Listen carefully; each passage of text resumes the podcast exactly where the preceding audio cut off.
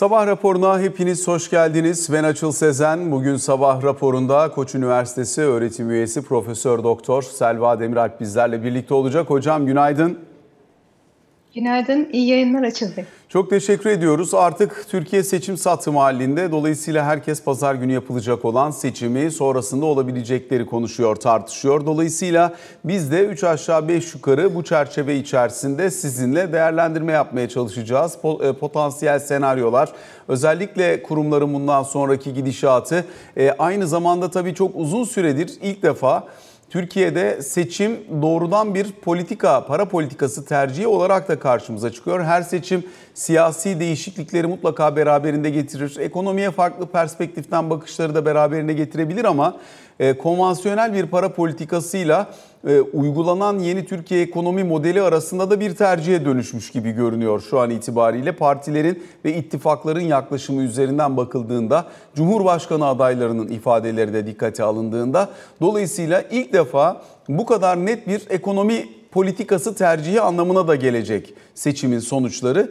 E, bu nedenle aslında bir parça e, buralardan başlamakta fayda var zannediyorum. Çünkü şu ana kadar yeni ekonomi modelinin e, belli bir çıktısı, belli bir sonucu, etkisi yan etkisi var. Biz bunları tartıştık belli noktalarda.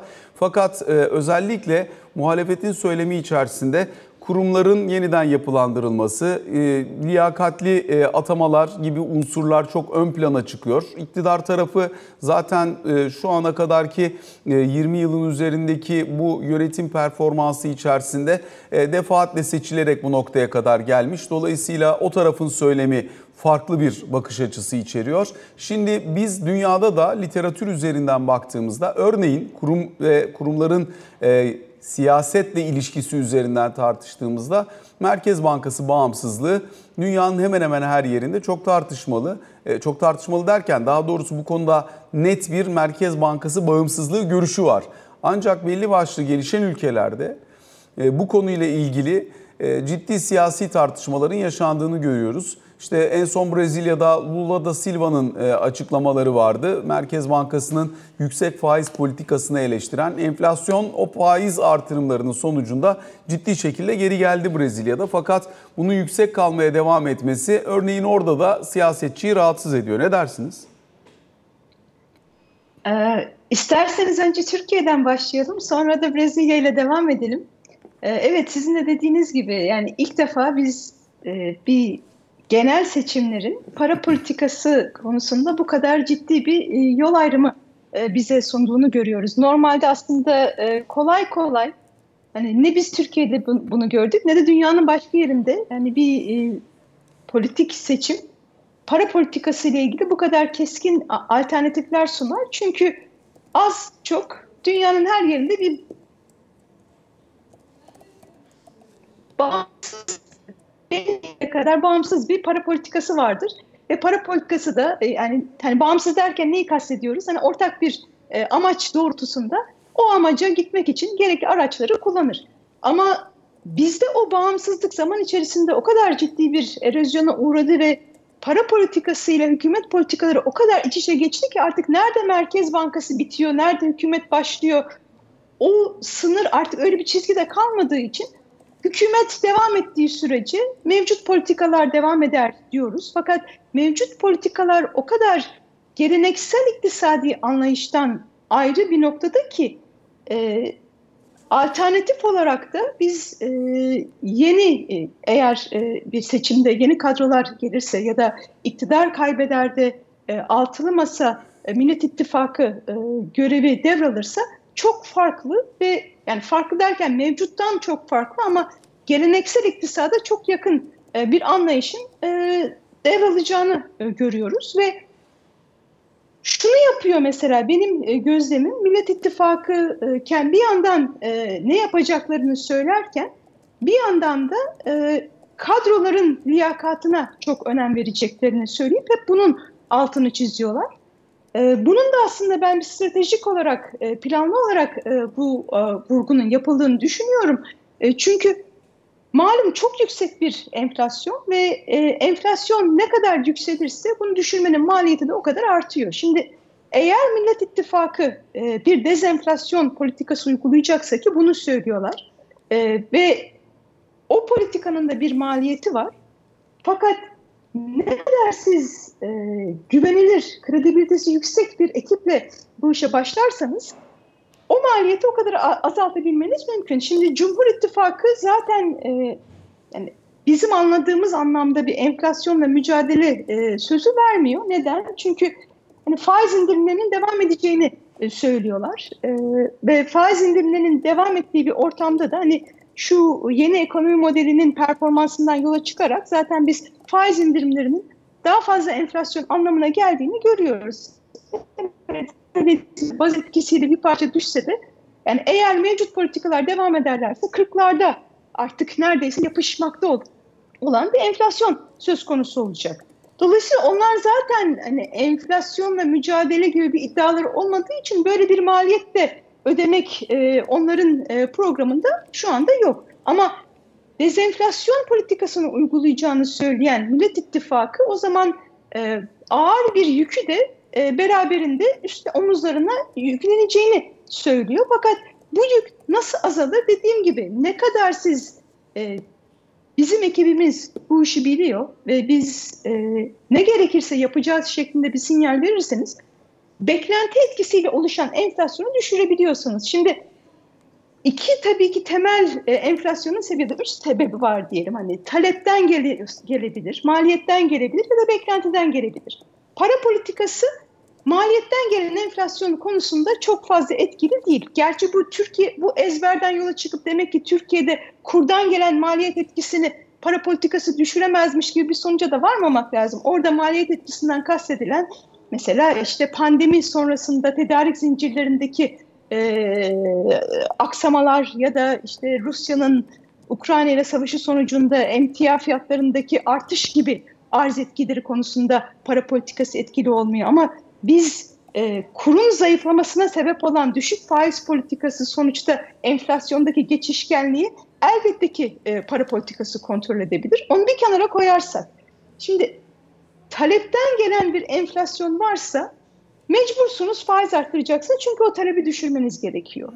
Ben bu noktada bizim ödememiz gereken bedel konusunda aslında o talep enflasyonunun çok da fazla olmayacağını düşünüyorum. Neden? Çünkü zaten yüksek enflasyon ortamında talep oldukça aşağılara gelmiş e, durumda. Esas bence enflasyonun canı e, beklenti etkisinden geliyor ve Millet İttifakı da zaten bunu bildiği için o beklenti kanalını daha ekipler e, tanıtılmadan bile ya da işte para politikasının başında kim olacağını şu anda bilmesek bile liyakat sahibi kadrolar diyerek daha para politikası görevi devralmadan da o beklentileri aşağıya çekmeyi umuyorlar. Şimdi buradan ben bir tarihten örnek vermek istiyorum. Şu sıralar Bernanke'nin e, yeni kitabını okuyorum. 21. yüzyıl para politikası kitabı. Orada Bernanke şu soruyu soruyor. Şimdi Walker e, çok şahin ve görevi devralmadan da işte dönemin Amerikan Başkanı Carter'la konuşuyor. İşte mülakatlar yapılıyor. Ve diyor ki hani ben görevi devralırsam çok sıkı bir para politikası uygulayacağım. Ve e, dediğini de yapıyor ve e, Carter'ın hatta tekrar e, seçilmesinin e, yani kaybetmesine ve Reagan'ın e, kazanması başkanlığına mal oluyor deniyor Walker'ın e, sıkı politikası. Ve Bernanke şu soruyu soruyor. Peki diyor neden Walker, e, Carter Walker'ı e, kendi başkanlığını riske atarak başa getirdi? Ve verdiği cevap da şu. Diyor ki hani yüksek bir enflasyon vardı. Carter bunu gördü ve bunun bir maliyeti olduğunu biliyordu. Ama Volcker gibi zaten ünü çok şahin olan bir Merkez Bankası e, e, bir kişiyi Fed'in başına getirerek aslında beklentileri aşağıya çekip en maliyetsiz çözümü getirmişti diyor. Yani hani Volcker'ın adını duyan piyasalar zaten beklentilerini otomatik olarak aşağıya çekmeye başladılar. Dolayısıyla daha güvercin bir ünü olan, e, daha kredibilitesi düşük olan bir başkan belki daha fazla faiz artırımına gitmek durumunda kalacaktı ve ekonomi üzerindeki maliyet daha yüksek olacaktı. Ben burada hani Millet İttifakı'nın şu anda hani liyakatlı kadrolar olacak, işte enflasyon, ciddi bir dezenflasyon politikası uygulanacak, Merkez Bankası'nın bağımsızlığı tekrar gelecek gibi sinyallerle aslında tıpkı hani Carter'ın Volcker'ı e, Fed başına getirmesi gibi bizde şu anda öyle bir isim söylenmese de e, o yönde beklentileri aşağıya çekerek e, yüklenmemiz gereken e, ciddi maliyeti azaltmaya çalıştıklarını düşünüyorum. Peki hocam şimdi e, özellikle burada siyasetçinin ekonomik aktiviteye ve onun yönlendiriliş biçimine bakışıyla kurumların buradaki e, faaliyeti sürdürürken o yönetimi nasıl gerçekleştirdikleri arasında doğrudan bir ilinti var. E, bazı ülkelerde Merkez Bankası bağımlılığı var, e, bazı ülke siyasete bağımlılığı var, bazılarında bağımsızlığı var. Mesela Hindistan'da Merkez Bankası bağımsızlığını e, doğrudan koruyan bir yasal düzenleme yok. Ancak e, örneğin Raghuram Rajan Hindistan Merkez Bankası Başkanlığı yaptığı dönemde bu onun için hiçbir problem olmadan gerektiğinde soğutarak, gerektiğinde ekonomiyi ısınmasına müsaade ederek doğru şekilde yönetme şansına sahip olabildi. Dolayısıyla yasanın ne getirdiği kadar onun uygulanış biçiminin veya siyasetçinin tolerans anlayışının, bakışının nasıl olduğu da Merkez Bankası'nın kredibilitesinin ne kadar olduğu da piyasa açısından önemli. Bu bağlamda ne söylersiniz? Yok kesinlikle öyle yani kağıt üstünde e, biz de bağımsızız. 2001 sonrasında malum bizim Merkez Bankamıza da bağımsızlık e, verilmişti. Ancak bunun uygulamadaki karşılığı çok önemli. Biz zaman içerisinde Merkez Bankası bağımsızlığının e, ciddi olarak bir erozyona uğradığını gördük. Yine Cem Çakmaklı ile benim yapmış olduğum çalışmalar yani Merkez Bankası'nın e, politika faizini değiştirmek suretiyle piyasa faizini ne şekilde değiştirebildiğini ve politika e, piyasa faizleri üzerindeki kontrolünün özellikle 2010 sonrası dönemde ne kadar azaldığını biz bulmuştuk ki kağıt üstünde e, aslında e, bir bağımsızlık konusunda fark olmadığı halde. E, şimdi buradan da e, o Bre Brezilya ile ilgili hani başta sizin de bir yorumunuz vardı. Ben de bir iki grafik e, istemiştim. Arkadaşlar Hazır. hazırlamışlar. E, o grafiklerde e, şimdi üç tane grafik ben e, göndermiştim. E, her bir grafikte e, gri sütunlar o sene içerisinde toplam siyasi otoritenin Merkez Bankası'na faizleri indir şeklindeki söylemlerini tek tek sayıp topladık.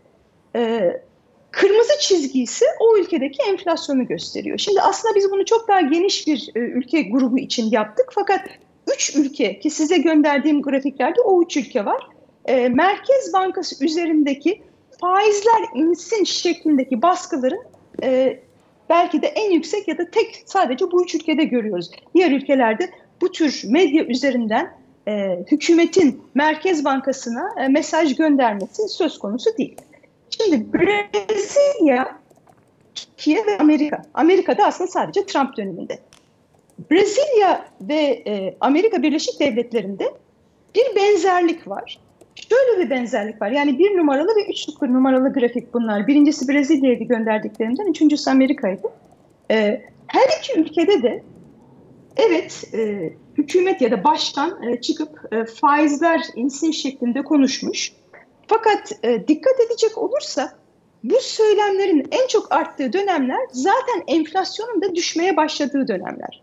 Şimdi geçen hafta biz bunun e, bizzat örneğini Brezilya üzerinden gördük. Trump artık gitti. Yani Biden da e, öyle Fed'i e, pek hırpalayan ya da Fed'e faizler konusunda yönlendirme yapan bir başkan değil. Ama Brezilya'da e, Da Silva döneminde eskiden de görmüştük. Şu anda da tekrar bu gündeme geldi. E, fakat ilginç olan e, piyasalar buna tepki vermiyorlar. Yani mesela Türkiye'de e, biz bu tür e, Merkez Bankası'na yönelik söylemleri gördüğümüz zaman ciddi bir piyasa tepkisi görürken Brezilya'da e, hani geçen hafta da gördük. Hani Da Silva dedi ki faizleri düşür. E, Merkez Bankası düşürmedi. E, fakat piyasalarda da zaten öncesinde herhangi bir tepki olmamıştı. Şimdi bunu da şuraya bağlıyoruz biz. Yani eğer e, siyasi söylemler yani faizler düşsün söylemleri zaten enflasyonun düşmeye başladığı bir ortamda geliyorsa piyasalar açısından çok da fark etmiyor. Yani Merkez Bankası ister e, kendi özgür iradesiyle faizleri e, düşürsün. Çünkü enflasyonun düştüğü ortam zaten Merkez Bankası'nda yavaş yavaş artık politika faizlerini düşürmeye başlayacağı bir ortama tekabül ediyor. İster bunu hani Trump söylemiş, ister da Silva söylemiş, ister benim Merkez Bankam kendisi zaten karar verip de yapmış. Çok da fazla o açıdan piyasalar üzerindeki bir etki olmadığını görüyoruz. Zaten merkez bankalarının tepkilerine baktığımız zaman da Merkez Bankası bu ülkelerde daha bağımsız olduğu için çok da fazla öyle e, siyasi otoritenin e, sözüyle e, hareket etmiyor. Optimal kendi kafasındaki ideal para politikasından çok fazla ayrışmıyor. Onun sonucunda da zaten bu ülkelerde biz enflasyonu büyük ölçüde almış olduğunu görüyoruz. Türkiye ile ilgili grafiği arkadaşlar gösterirlerse Brezilya'dan ya da Amerika'dan çok farklı bir durum var. En azından 2020'ye kadar bizim örneklemimiz 2020'nin ortasında bitiyordu. Onun için 2020'de biraz az gibi görülebilir e, faiz indirimi söylemleri. Bu aslında o senenin yarısına kadar biz e, hesaplamayı yaptığımız için e, düşük görünüyor. Şu sıralar zaten Türkiye'de artık bu tür söylem de yok. Aslında düşünecek olursak ironik bir şekilde e, hükümetin Merkez Bankası'na faizleri indir şeklinde medyadan çağrı yapması bile e, şu ana göre görece daha bağımsız olduğumuzu gösteriyoruz. Şu anda zaten e, bu tür e, Merkez Bankası'na herhangi bir söylemde bulunulmuyor. Şu anda zaten hükümet patikayı söylüyor. Yani faizler düşecek şeklinde. Ondan sonra da Merkez Bankası'nın bunu e, devam ettirdiğini görüyoruz. Ama o grafik üzerinde şunu görüyoruz. E, Amerika'dan ya da Brezilya'dan farklı olarak bizde faiz indir, insin söylemleri hep yüksek 2010 sonrası dönemde ve ne zaman bunların dozu da artarsa enflasyonun arttığını görüyoruz. Yani diğer ülkelerde enflasyon düşerken faizler insin söylemleri artarken bizde faizler insin söylemleri artınca enflasyon da artmış. Çünkü bu aslında bizim Merkez Bankamızın daha e, az bağımlı, bağımsız olduğunu, e, bu tür söylemlere e, karşılık olarak faizleri düşürme konusunda daha e, uyumlu yaklaştığını e, gösteriyor. Ama buradan da çıkacak önemli bir sonuç var. Enflasyon kontrolden çıkıyor. Yani her ne kadar e, siyasi otorite bütün iyi niyetiyle yani faizler düşsün, e, ekonomi büyüsün e, şeklinde bir e, amaç güdüyor olsa da biz pratikte ne görüyoruz? Faizler düşsün şeklindeki söylemler ne zaman artarsa enflasyon kontrolden çıkıyor. Enflasyon arttığı zaman da piyasa faizleri artıyor. Yani sizin faizler düşsün şeklinde konuşmanız bile aslında piyasa faizlerinin artmasına yani arzu ettiğiniz genişleme değil bilakis bir sıkılaşma olmasına ekonomide sebep oluyor. Hocam yani, peki bir sorun var. Bunun tersi da, buyurun. bir sorun var. Bunun tersi geçerli mi? Yani faiz yükseldin, yükselsin diye konuşulduğunda da bunu da belki yapmak lazım akademik olarak. Faizin yükselmesine ilişkin beklenti arttığında enflasyonun düşüşü de aynı çerçevede gidiyor mu? Ee, biz onu şu şekilde yaptık. Yani siyasetçiler, iktidardaki siyasetçiler kolay kolay zaten faizler yükselsin demiyorlar. Ee, ama Amerika için şöyle bakmıştık biz. E, muhalefetten gelen yani faizler Kamuoyunda tartışmaya da konuşma tabii. Olduğu zaman hani o Merkez Bankası kararlarını etkiliyor mu diye baktık. Gerçi Fed özelinde yani ister muhalefetten ister hükümet kanadından e, faizler artsın insin şeklindeki söylemlerin biz hani tepki fonksiyonunda herhangi bir etkisi olduğunu bulmadık. Ama hani sizin sorunuzu aslında ben e, şu amaçla sorulduğunu düşünüyorum. Yani faizler e, düşürüldüğü zaman, politika faizi düştüğü zaman nasıl ki enflasyon ve e, risk primiyle piyasa faizleri yükseliyorsa e, politika faizi yükseldiği zaman da piyasa faizleri düşüyor mu? Evet e, bunu görüyoruz. Bunu çok net bir şekilde görebiliyoruz. E, ve e, özellikle Türkiye gibi ülkelerde görüyoruz. Çünkü e, bizde enflasyon çok ciddi bir şekilde çıpasını kaybetmiş olduğu için e, Merkez Bankası'nın e, tekrar enflasyon beklentilerini kontrol altına alabilmesi, yani gelişmiş ülkelerde uzun vadeli e, beklentiler çok büyük ölçüde çıpalanmış olduğu için Merkez Bankası'nın büyük ölçüdeki etki alanı kısa vadeli faizler üzerinden oluyor. Yani bu en son 2-3 e, yıllık dönemde bile aslında Amerika'da uzun vadeli faizler zaten çok da fazla beklentiden uzaklaşmamıştı. Ama bizim ülkemize baktığımız zaman yani çok fazla bir çıkı olmadığı için alıp başını giden e, enflasyon ve alıp başını giden uzun vadeli faizler de oluyor. Ama hani en yakın örneğini Naci Abal döneminde gördüğümüz bizim bunu e, daha geniş 2010 sonrası dönemde de e, akademik olarak da gösterebildiğimiz şekilde eğer Merkez Bankası kredibilitesi yüksekse o zaman siz politika faizini e, yükselttiğiniz zaman diyorsunuz ki bakın ben bugün bunu yükseltiyorum. Amacım enflasyonu düşürmek ve e, sözümü de tutacağım. Enflasyonu düşüreceğim deyip piyasaları inandırabildiğiniz zaman piyasa faizleri de düşüyor. Hani giderek bu etkinin bir zaman içerisinde azaldığını görüyoruz. Hani 2009'larda daha yüksek bu etki. Sonrasında Merkez Bankası bağımsızlığı zayıfladıkça bu gücü de Merkez Bankası'nın düşmüş. Ama bir yandan da hani en e, Merkez Bankası kredibilitesinin zayıfladığı en son e, işte Naci Ağbal dönemini örnek verecek olursak o dönemde bile piyasaların ne kadar affedici olduklarını görüyoruz. Ne zaman ki e, geleneksel iktisatla insanların e, mantığına uyan hani test edilmiş e, ampirik olarak başarısı görülmüş politikalara geçildiği zaman bu politikalar piyasada üzerinde hemen bir güven kazanımı sağlayıp piyasa faizlerini de düşürüyor. Dolayısıyla hani e, çok da vakit kalmadı ama toparlayacak olursam ben eğer geleneksel politikalara geçilirse zararından neresinden dönülürse dönsün kardır prensibinden yola çıkarak gerek Cumhur İttifakı'nın gerekse Millet İttifakı'nın tekrar enflasyonu e, kontrol altına alma konusunda başarılı olacağına inanıyorum. Ama kredibilite ve güven yeni kadrolarla yeni bir sayfa açılması durumunda çok daha hızlı bir şekilde kazanılma şansı olduğu için Millet İttifakı'nda sıkı para politikasıyla piyasa faizlerinin düşüp hani genişleyici daraltma diyorum ben buna. Yani kağıt üstünde daraltıcı ama pratikte genişleyici bir etkiyle o acı reçetenin maliyetinin e, daha düşük olma ihtimali çok daha yüksek.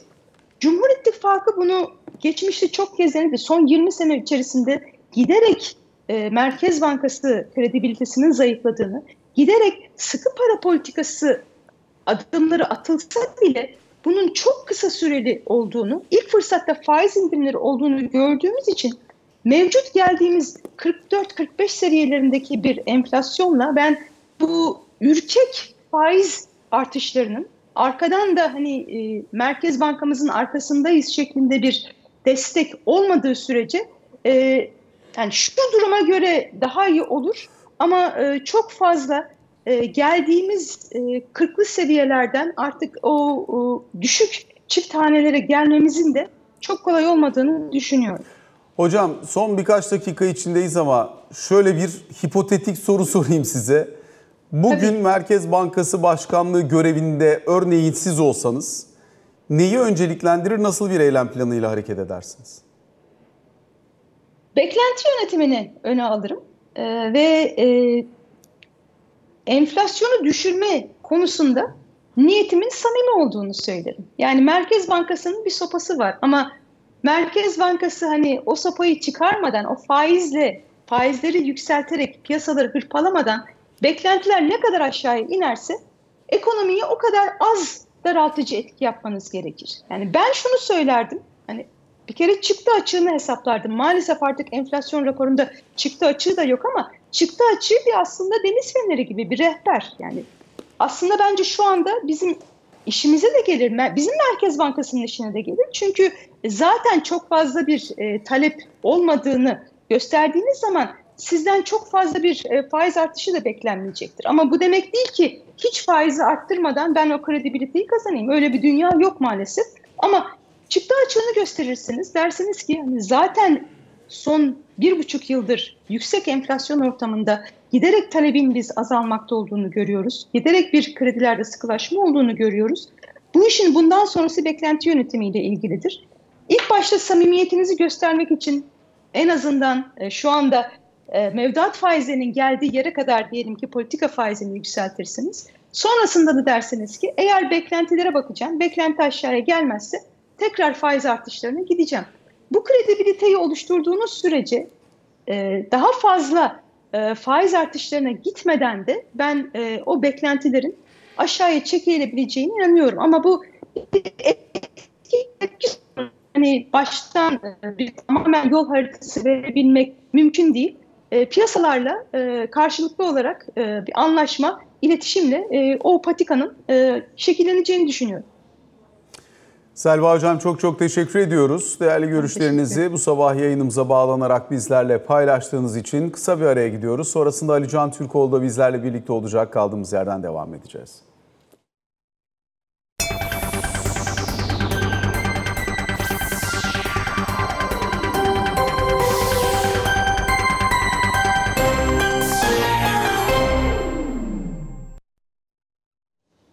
Sabah raporunun ikinci bölümüyle karşınızdayız. Ali Can Türkoğlu ile birlikteyiz. Ali Can günaydın. günaydın. Ee, aslında artık seçime çok az kaldığı için önce bir hızlıca miting gündemiyle başlayalım. Sonrasında e, diğer unsurlar da var üzerine konuşacağımız. Şimdi artık son hafta e, çok yoğun bir şekilde e, miting programlarını düzenlemiş e, liderler, genel başkanlar ve e, partiler, genel merkezler. Bu kapsamda ee, özellikle e, Tayyip Erdoğan'ın işte Aydın Muğla var bugün. Yarın Batman Mardin'e gidiyor. Sonra Ankara'nın ilçeleri ve İstanbul'un ilçeleri yaparak tamamlayacak gözüküyor. Ee, Recep Tayyip Erdoğan. Kemal Kılıçdaroğlu Bolu Düzce Sakarya yapıyor bugün. Yarın İzmir Aydın Kütahya yapıyor. Ee, Sivas Bursa ve son gün Samsun Ankara. Bu Büyük Ankara mitingiyle tamamlayacak gözüküyor Millet İttifakı. Burada yine İstanbul'da olduğu gibi işte bütün parti genel başkanlarının konuşması ve oradan artık son mesajların verilmesi hedefleniyor. Belki Millet İttifakı ile ilgili özel bir e, paragraf da açmak lazım. Çok uzun konuşulacak konuları var ama dün Sayın Akşener'in bir takım açıklamaları var. Çünkü merak edilen hususlardan birisi bu. Seçimi eğer Millet İttifakı kazanırsa e, paylaşım nasıl yapılacak? Bakanlıklar nasıl paylaşılacak gibi. Şimdi belli olan unsurlar var. Millet İttifakı'nın kazanması durumunda işte Kemal Kılıçdaroğlu'nun Cumhurbaşkanı olması, genel başkanların tamamının e, Cumhurbaşkanı yardımcısı olması bunlar zaten biliniyor, mutabakat altına alınmış. E, Ankara İstanbul Büyükşehir Belediye Başkanları yine Cumhurbaşkanı yardımcısı oluyor. Bakanlıklar partilerin ay, alacağı e, oy oranına göre e, hesaplanacak ve planlanacak. Bu kapsamda e, şu anda gözüken durumda konuşuyorum. Cumhuriyet Halk Partisi ve İyi Parti en çok oyu alan iki siyasi parti zaten Millet İttifakı içerisinde gözüküyor. Bu kapsamda bazı bakanlıklarla ilgili olarak daha önceki günlerde de konuşmalar olmuştu. Hatırlayacaksın Işıl sen de e, Kemal Kılıçdaroğlu'nun mitinginde, bir mitinginde e, Muharrem Erkek de kürsüye çıkarmış ve e, merak etmeyin işte Çanakkale'liler sizin de bir bakanınız olacak diyerek Muharrem Erkek'i işaret etmişti mesela. Adalet Bakanlığı için olarak konuşulmuştu. Hukuk İşleri Başkanlığı görevini yürütmesi sebebiyle. Şimdi dün Sayın Akşener diyor ki Habertürk yayınında e, işte bakanlıklar zaten alınacak oya göre belli olacak ama mesela diyor Adalet Bakanlığı'nın karşılığı diyor İçişleri Bakanlığı'dır diyor. Dolayısıyla burada eğer Adalet Bakanlığı Cumhuriyet Halk Partisi alırsa İçişleri Bakanlığı İyi Parti'de olacak deniyor gibi düşünülüyor net olarak. Veya diyor ki Dışişleri Bakanlığı'nın karşılığı Milli Savunma Bakanlığı'dır diyor. Dışişleri Bakanlığı ile ilgili olarak da Cumhuriyet Halk Partisi'nin Dışişleri Bakanlığı'nı tutacağıyla ilgili değerlendirmeler çok yapılmıştı. Buradan bu işte Milli Eğitim Bakanlığı'nın karşılığı Sağlık Bakanlığı'dır diyor. Ve Hazine Bakanlığı'nın karşılığı Maliye Bakanlığı'dır diyor. Burada yine seninle konuşmuştuk. Ee, İyi Partili Bilge Yılmaz'ın ismi Hazine Bakanlığı için geçiyordu. Maliye Bakanlığı için de Cumhuriyet Halk Partisi'nden Bülent Kuşoğlu'nun ismi geçiyordu mesela. Bunlar tabii kulislerde konuşulanlar ama anlaşılan o ki bu kapsamda liderlerin konuk olduğu özellikle televizyon programlarında biraz daha detaya inilince bunlar miting meydanlarında konuşulmuyor. Ama işte televizyon programlarında e, sorulacak, sorulan sorularla konu daha da derinleştikçe e, en azından liderlerin kafasındaki planlar, programlar e, biraz daha ortaya çıkmaya başlıyor. Bu kapsamda Millet İttifakı ile ilgili e, işte bu parantezi böyle açmak istedim bakanlıklarla ilgili olarak düşünce en azından Sayın Akşener'in kafasında buymuş gibi gözüküyor. Devam edeyim. Muharrem İnce 10 ile gidecek. Ne içinde Antalya'nın ve Denizli'nin olduğu. Sinan Oğan'ın da 7 ile gideceğini söyleyeyim bu hafta içerisinde. Yine e, genel başkanlar düzeyinde de Sayın Akşener'in Adana, Giresun, Çanakkale, Trabzon, Denizli ve ve Yozgat var. Son gün Ankara mitingine katılacak. Zaten az önce söyledim. E, MHP lideri Sayın Bahçeli'nin ise e, Trabzon, Giresun, Ordu, Tokat, Karaman, Aksaray ve Isparta, Burdur, Antalya mitingleriyle bu haftayı tamamlayacağını söylemem gerekiyor. Yani çok yoğun bir şekilde liderler seçim programlarının, e, miting programlarının son haftasını e, birçok ile ayırmış durumdalar. E bir yandan zaten yurt dışı oylarla ilgili her gün detay veriyoruz. E, bugün itibariyle zaten sonlanıyor. Altı merkezde kaldığını söylemiştim dün Kuzey Kıbrıs Türk Cumhuriyeti, Fransa, Almanya, Avusturya, Danimarka ve Lüksemburg. Bugün itibariyle son bu merkezlerde de oy kullanma. 14'üne kadar gümrük kapılarında ve sınırlarda kullanma devam edecek. Şu anda daha öncesinde çok detaylı konuşmuştuk bunu. İşte diplomatik kuryeyle, parti yetkilileriyle zaten kullanılan oylar Türkiye'ye gelmeye başladı. E, Ato Kongrezyum'da e, geçmiş seçimlerde olduğu gibi korumalı bir bölgede tutulacak son güne kadar ve diğer oylarla beraber açılmalar başlayacak. Dediğim gibi Dışişleri Bakanlığı'nın bir diplomatik kuryesi var ve partilerin yetkilileriyle beraber bu e, transferler gerçekleştiriliyor şu anda. Bu kapsamda işte hem liderlerin programları hem listelere ilişkin son açıklamalar hem mitinglerde verilen ve verilecek yeni vaatler ki özellikle ekonomiye yönelik çok açıklama yapılıyor bildiğin gibi.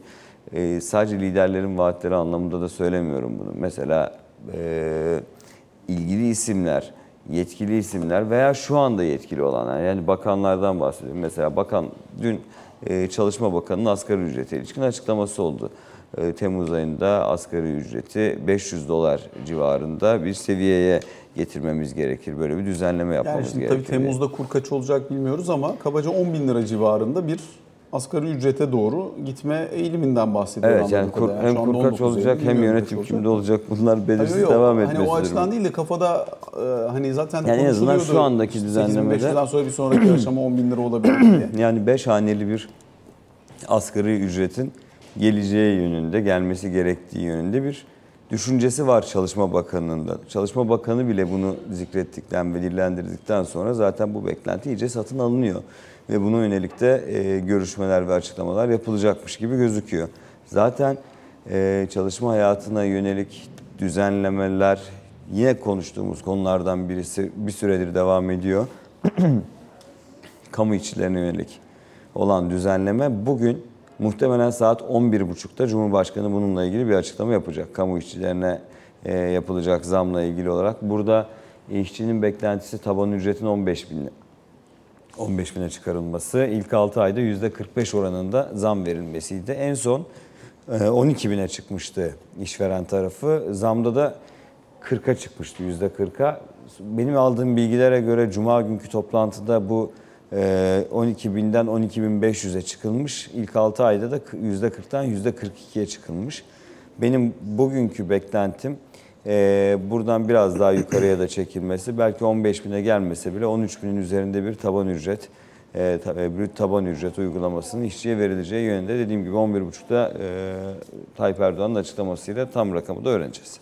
Bu arada son bir dakika içerisinde istersen ekonomiden sorumlu devlet bakanlığı görevini e, Türkiye açısından belki de tarihi ölçekte e, yürütmüş bir ismi kaybettik. Kemal Derviş hayatını kaybetti. Ona da Allah'tan rahmet dileyelim. Allah Çünkü eylesin. bugün Türkiye'de konumlanmış olan birçok kurum, e, yapılandırılmış olan birçok unsur onun döneminde 15 günde 15 yasa çerçevesinde Sen o zaman çıkmıştı. ekonomi muhabirliği Tabii ben o zaman e, hem Sabah gazetesinde daha sonrasında da CNBC e, televizyonunda e, bayağı Kemal Derviş takip ettim. Kendisiyle de bayağı teşriki mesaimiz olduğu, görüşmemiz, konuşmamız, sohbetimiz hem yurt içinde hem yurt dışında. E, dolayısıyla hakikaten Türkiye açısından e, belki de tarihe geçecek e, reformist yaklaşım sergileyebilen, tabii kamunun ve siyasetin o dönemde kendisine verdiği güçle ve Türkiye ekonomisini dönüştürebilen çok değerli bir isimdi. E, o nedenle hani hakikaten eleştirilebilecek yanları vardır politikanın içerisinde belli başlı unsurları eleştirilebilir. Daha sonraki siyasi tercihleri eleştirilebilir ama e, sonuçta bugünkü Türkiye ekonomisinin bu noktaya gelmesinde en büyük harç sahiplerinden bir tanesidir. E, dolayısıyla biz kendisine Allah'tan rahmet Allah rahmet eylesin. Ve uzun bir hastalık dönemi de geçirdi. Dolayısıyla sevenlerinin başı sağ olsun, mekanı cennet olsun, Allah rahmet eylesin. Dediğin gibi çok kritik bir dönemde çok önemli görevler e, üstlenmişti. Sen çok daha iyi biliyorsun. Ya bazı dönemlerde yakından takip etmek, özellikle gazeteci sıfatıyla siyasetçileri takip etmek çok daha farklı e, anılar biriktirmeni de sağlıyor. E, bu kapsamda e, ben birçok dönemde takip et, o dönemleri takip eden gazetecilerin yazdıklarını ve söylediklerini çok değerli bulurum. Hem siyasetçilerle hem e, siyasetle ilgili olarak. Dolayısıyla senin söylediklerin, bildiklerin, yaşadıkların da çok değerli. Tekrar Allah rahmet eylesin diyorum ben de. Teşekkür ediyoruz. Böylelikle sabah raporuna bugün için son noktayı koymuş oluyoruz. Hoşçakalın.